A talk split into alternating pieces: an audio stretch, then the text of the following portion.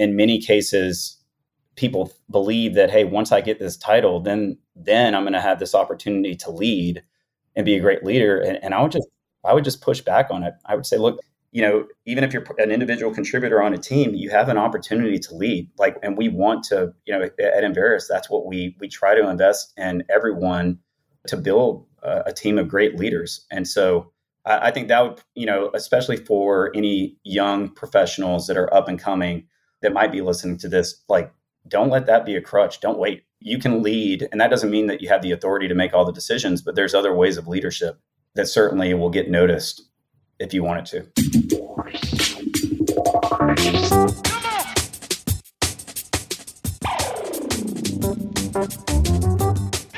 The oil and gas industry, the driving engine of the world economy, delivering prosperity, innovation, and abundance across the globe.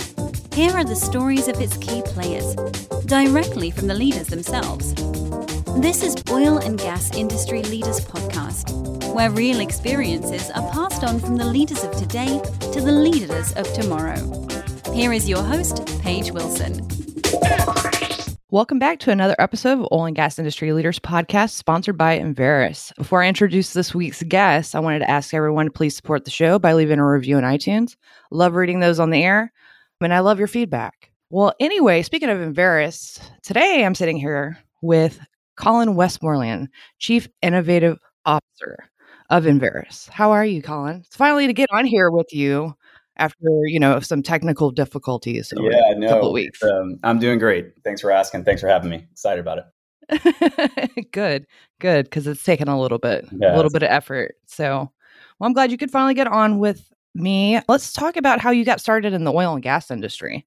Yeah, sure. So I grew up in the industry. I've always loved the people. I was actually born in Beaumont, and both of my grandfathers worked for Mobil and Union 76. My dad was with Arco, and we bounced around everywhere in the U.S. and actually graduated high school over in Southeast Asia. And then, oh wow, yeah, it was. I don't think we ever lived anywhere longer than 3 years, but nearly, I guess it's almost 20 years ago now, right out of college, I joined Enverus, and I was in a customer-facing role. I basically did anything and everything they needed me to do, and I think I was employee number 20 or something like that. That's neat. Yeah, it was early. It was a fun. It's been an incredible ride, honestly. But I didn't know what I was doing. I didn't know clearly, you know, everything I needed to know about the industry. But I was fresh off of selling books door to door for straight commission in college. So I was willing to, let's just say I was happy to be doing something else. At that time, that was, you know, we were founded by independent oil and gas guys, and they wanted the level playing field for the smaller independents out there. And I believe we accomplished that and changed the way that data was delivered in our industry. So we were pretty proud of it. And then kind of have ridden this ship, and all the way to 6 or 7 years ago, I was given the opportunity to get involved more with leading products and operations team, and kind of helped build out our oilfield services suite at that time. Just had a blast. And since then, I've had the opportunity to run a few different business units at Enverus and product initiatives. And through that process, I just realized I was the most passionate about just bringing new products to market. So that's kind of how I was exposed to the industry at an early age and how I got here. That's awesome. So what are some challenges you've gone throughout your career? Oh man. I mean, you don't have to pinpoint just one, you can talk about a couple. Yeah, that's a great question. I mean, well, look, first of all, like anybody else who's been in the industry over the last 2 decades, we obviously dealt with multiple downturns, and, you know, like everyone else, the last 2 years have just presented a lot of new challenges for everyone. But personally, I guess the biggest challenge I faced early on in my career was just trying to get my arms around all aspects of the industry. Like if you think about it, we were providing services to everybody from individual royalty owners to land professionals, financial community, up to the largest EMPs, and everybody wanted to use us for a different reason. So you really had to kind of dig in and just spend time with individual users, which we've got a lot of them, just to get a better understanding of their needs. And, you know, we've made a lot of acquisitions, and most recently we've made a few that allows us to get into kind of the full source to pay aspect of the business on the supply chain side. So even in the last couple of years, I'm still trying to get my arms around this industry and just all the different things that we need to be focused on to help provide, you know, the best experience for our clients. And so that was certainly a challenge and a learning experience. And I'd say from a leadership standpoint, you know, that might be relevant to this is, you know, I came in right out of school, and I was multiple times was being promoted from within and ultimately leading teams of people that used to be peers of mine. And fortunately, I work with some incredible people, but early on in my career, that was definitely a challenge for me. Yeah, I get that. So how did you know you wanted to be a leader? I don't know that I always knew I wanted to be a leader in the sense of, you know, a title, but I grew up playing sports. I think it was something that innately, you know, I enjoy leading teams, and, you know, I enjoy being successful. I enjoy winning. And to me, leadership is about helping to rally a team around going out there and being successful. And so I think, you know, even growing up through sports and other activities, I think I've always enjoyed leadership to some extent. Yeah, I get that. What'd you play? Oh, I played a lot. I played soccer in both college, and I played rugby for the University of Texas, and also played baseball and track, and, you know, football, you name it. I kind of did it. Remember, I grew up overseas, so we didn't have an American football team in high school. So that's why I went the rugby direction. Oh, get it. Yeah. Well, I'm from Louisiana, and we didn't have soccer. So that's a fair point. Yeah. But that was way back in the day. I'm not going to reveal that. So now that we've kind of established your start and all of that, let's talk about where you currently do. Yeah, sure. So if you look at my current role, I love what I'm doing now. If you look just at a phrase that we've adopted at Enverus is we want to be a leader in what we're calling intelligent connections. And so basically that's bringing together analytics, people, experiences, and just industry scope to connect the right data and information, and mainly to help people discover previously unseen insights and opportunities. So in other words, we're trying to connect, or we are the connection between the data and value. So now as Chief Innovation Officer, it's my responsibility to help execute on that vision and just make sure we're staying in front of the needs of our clients. And that might mean putting new solutions out into the market that drive maximum value. And when I'm not in front of our clients, the majority of my time is normally spent with our product and development teams. I'd say I have a strong partnership with sales and marketing, but a lot of my time is spent with product and development.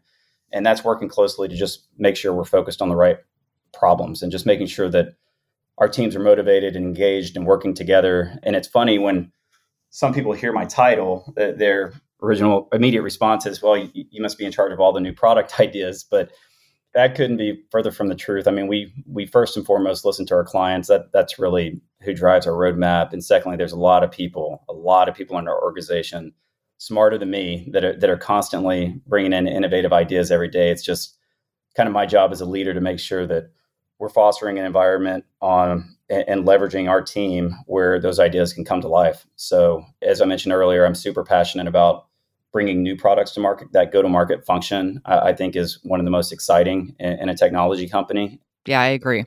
It's just so much fun. So yeah, I love the people I work with, and I love the role. It's awesome. Fantastic. There's nothing better than that. It's really good. I mean, it's very fulfilling, right? It's very fulfilling, and you know, maybe that going back to just growing up in in sports and everything else, and this concept of winning. You know, it is extremely fulfilling to go out and identify a problem in the market that's pervasive. It's a big challenge for our clients, and actually working with them to build something and then seeing that being used. And man, it's addictive. It's a lot of fun. Awesome. So what is leadership to you, Colin? Look, I've had the opportunity to work alongside a ton of great leaders in my career. And first and foremost, they're all different. So I think the first thing I'd say is leadership probably looks a little different to everyone. But look, obviously, you've got consistent themes that I've seen in all great leaders that I've worked with. And some of the things that I think immediately come to mind are things like servant leadership, putting the team and employees in front of themselves. Some of the best ones that I've worked with are humble, passionate, hungry, collaborative, hardworking, all of those things. You know, it sounds a little bit cliche, but those are real things that I think all good leaders possess. And one of the biggest things also is just not a lot of the leaders I've worked with that have had a ton of success. They're just not afraid to fail. I mean, you know, we all fail. I've had a ton of failures in my career, and some of the best leaders I've ever worked with are also, you know, at their best when things actually aren't going well. So I think that quality and the ability to leave and get people to believe in a vision, even during times of stress, so the last 2 years come to mind, right? Yeah.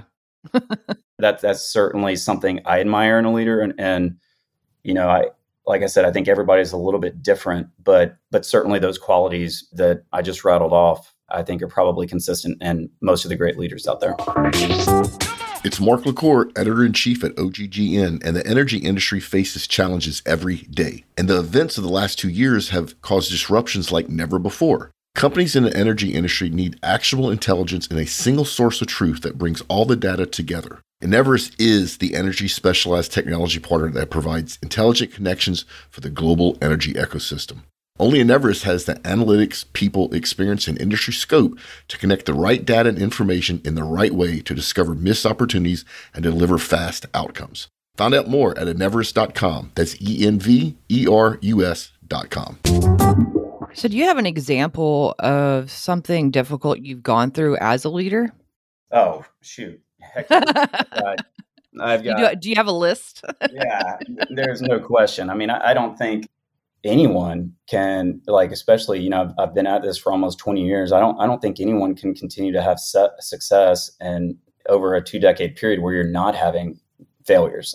You know, as the saying goes, you learn a lot more from your failures than you do from your successes, and that's just so true. But look, I think if I point back to some of the biggest failures I had as a leader, in many cases, early on in my career, it was just blurring the lines with taking things too personally.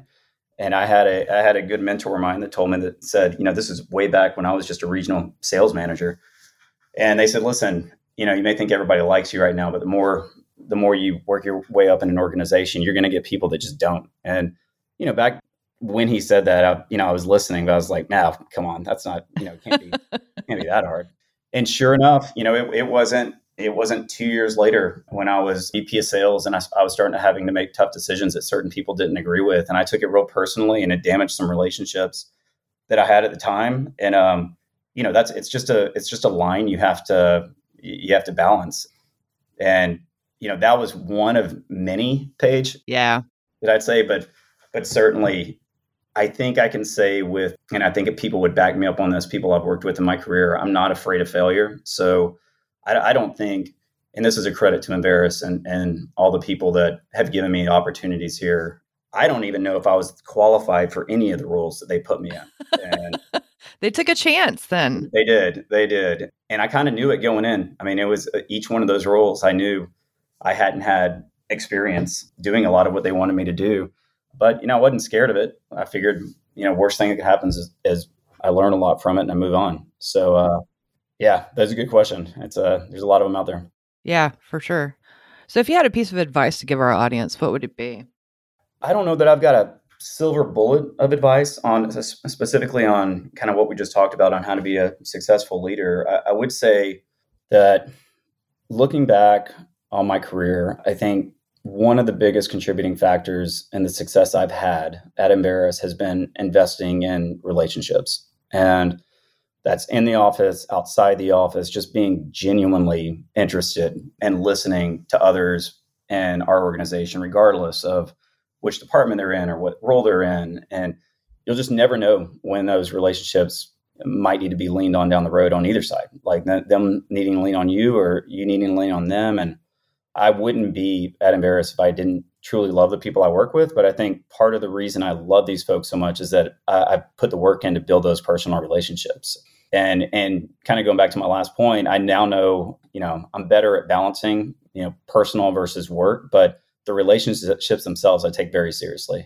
You know, I know when I finally leave Enverus, and I've been there 18 years now, so there probably will be a point where I leave, I'm going to have some lifelong relationships for me. And honestly, there's not many more things that I'm proud of than that. You know, the only other thing I would say, Paige, is, you know, from an advice standpoint, is sometimes I see people, and I see young leaders specifically, they start to get hung up on title or reporting structure, and they believe that translates into their ability or inability to lead, and they use that as an excuse. And I would just say, like, some of the best leaders I've seen come up through the ranks in our organization, they started leading when they were individual contributors. And, you know, eventually they were rewarded for it, maybe through title, maybe through something else. But man, I've seen so many people just get in their own way and set a ceiling for themselves by concentrating too much on a reporting structure or the title they have or something. And almost, you know, like a power trip? Kind of, but it's almost, and look, I don't want to say that titles aren't important in the sense of like having more responsibility and being able to impact an organization in a larger way. Sometimes they are. What I mean, though, is in many cases, people believe that, hey, once I get this title, then I'm going to have this opportunity to lead and be a great leader. And I would just push back on it. I would say, look, you know, even if you're an individual contributor on a team, you have an opportunity to lead. Like, and we want to, you know, at Enverus, that's what we try to invest in everyone to build a team of great leaders. And so I think that would, you know, especially for any young professionals that are up and coming that might be listening to this, like, don't let that be a crutch. Don't wait. You can lead. And that doesn't mean that you have the authority to make all the decisions, but there's other ways of leadership that certainly will get noticed if you want it to.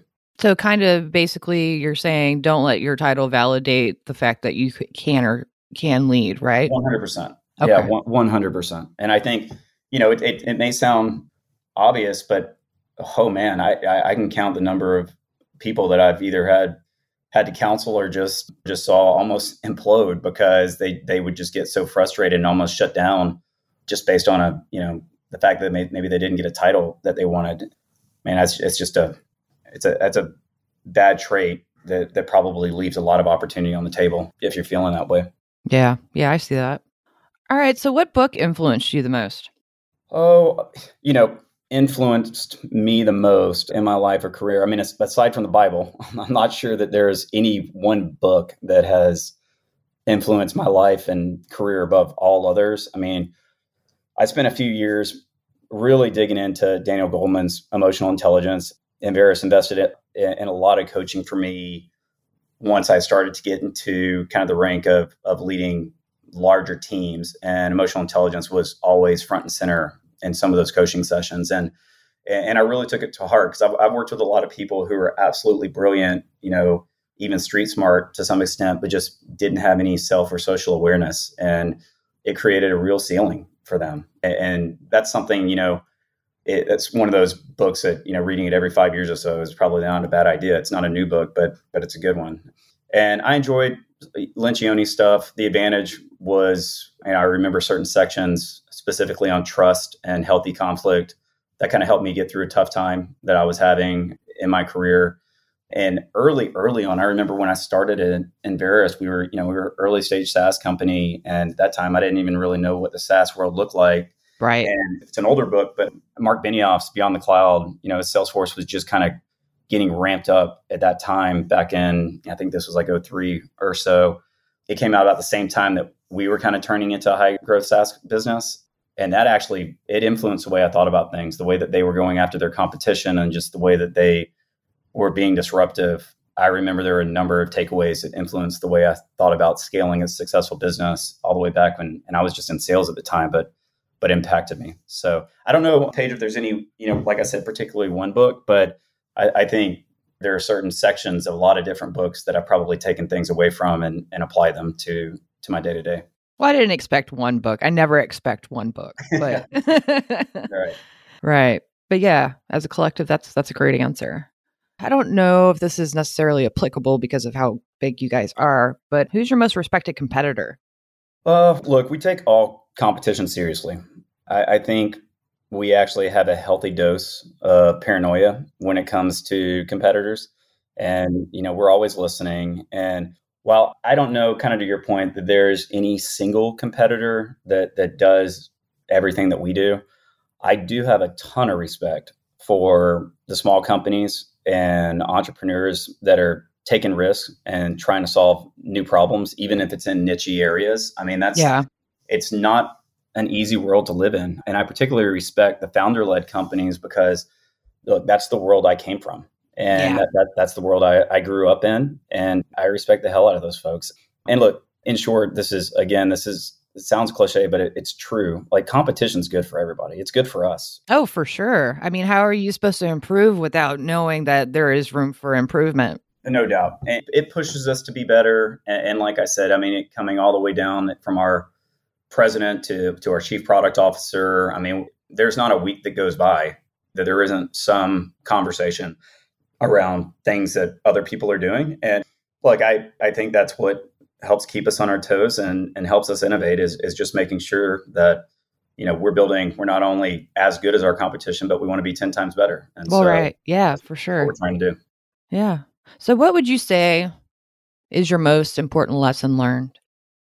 Well, I think we may have already, that's probably comes from one of my biggest failures, but that's, we already talked a little bit about just not letting business get in the way of your personal relationships, particularly in life. And, I did that a few times and nearly ruined some of those relationships because we just didn't see eye to eye on something that was work related. And in some cases, it took me nearly 10 years to fully unwind that and make sure I was keeping my identity separate from the role that I have at the time. And that's really hard to do. It's a big pill to swallow. It is. And it was hard for me.